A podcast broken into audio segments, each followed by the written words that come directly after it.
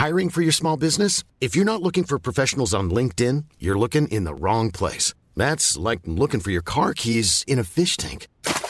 LinkedIn helps you hire professionals you can't find anywhere else, even those who aren't actively searching for a new job but might be open to the perfect role. In a given month, over 70% of LinkedIn users don't even visit other leading job sites. So start looking in the right place. With LinkedIn, you can hire professionals like a professional. Post your free job on linkedin.com slash people today.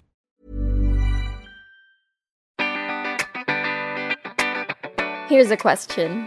What if basketball wasn't the Philippines' favorite sport? If you like our podcast, here's another one we think you'll like. The Colonial Department is a new history pod by our friend Leo Mangubat. He takes long lost stories from our colonial history and brings them to life. As sports fans, Sam and I loved his recent episode about how baseball, not basketball, used to be the biggest pro sport in the Philippines. Here's a preview.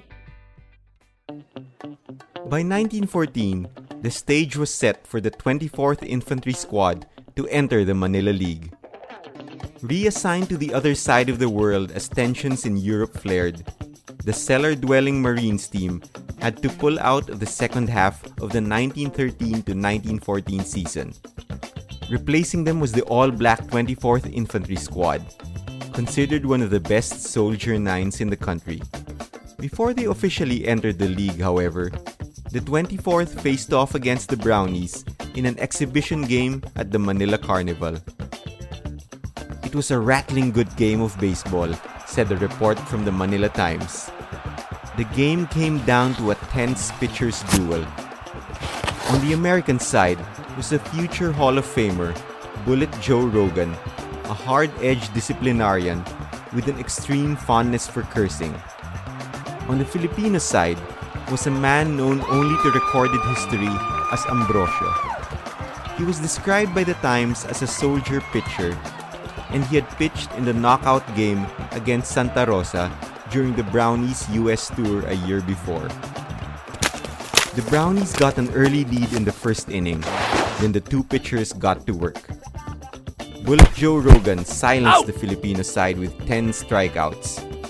But Ambrosio held his own on the hill, delivering 7 strikeouts of his own and was nearly flawless for the next 6 innings vigorous base play in their last at bat got the Pinoy team two more points. At the bottom of the final inning, a fatigued Ambrosio still managed to limit the 24th to just one point, and the Brownies took down Rogan's crew 3 to 1. It was, as the Manila Times said, one of the best games the All Filipino squad had ever played.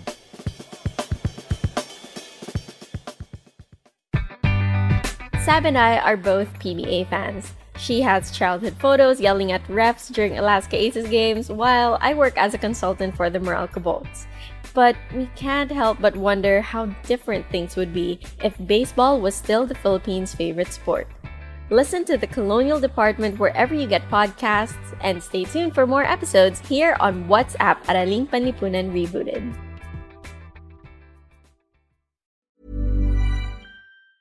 Hi, I'm Daniel, founder of Pretty Litter. Did you know cats tend to hide symptoms of sickness and pain? I learned this the hard way after losing my cat, Gingy. So I created Pretty Litter, a health monitoring litter that helps detect early signs of illness by changing colors, saving you money and potentially your cat's life. Pretty Litter is veterinarian developed, and it's the easiest way to keep tabs on your fur baby's health right at home. Go to prettylitter.com and use code ACAST for 20% off your first order and a free cat toy. Terms and conditions apply. See site for details.